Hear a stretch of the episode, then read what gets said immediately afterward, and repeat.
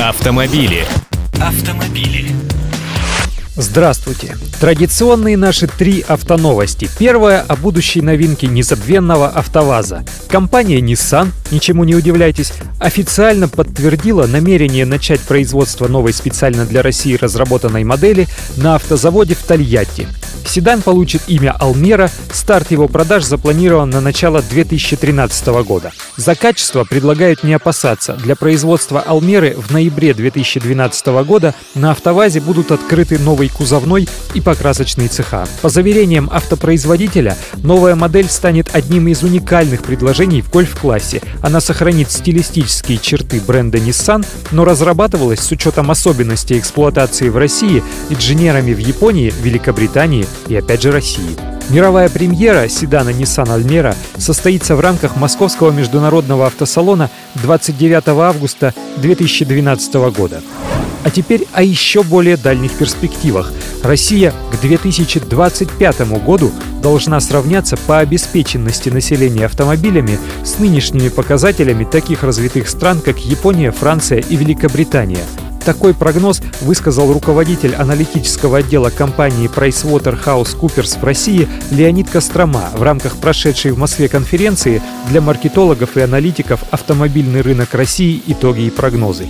На сегодняшний же день Россия по уровню автомобилизации населения находится примерно на том же уровне, что и Бразилия, при этом опережая Китай и Индию, а также такие страны Восточной Европы, как Словакия и Украина.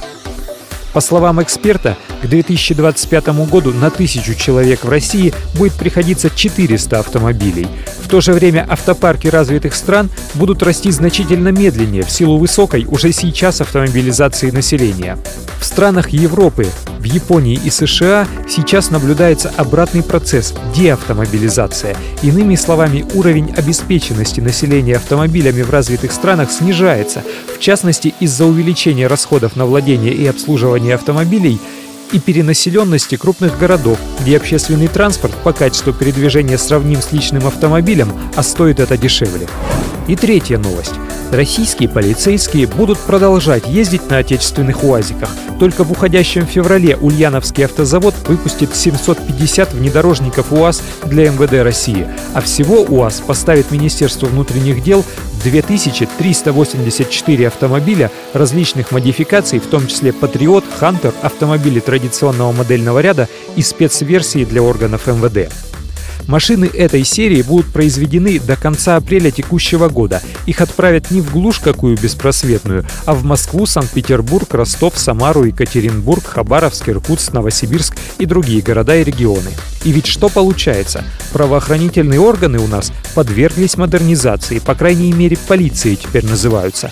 Могут наши копы жетоны иметь и права зачитывать, а ездить им придется на прежних наших кондовых уазиках. Нет, я не ругаю эти машины, боже упаси, но настаиваю на том, что они предназначены не для повседневного использования, они не массовые, они шивые, как говорят все те же маркетологи и аналитики. Вот пусть в своих нишах грязь и месят, зачем им там мигалки и раскраска?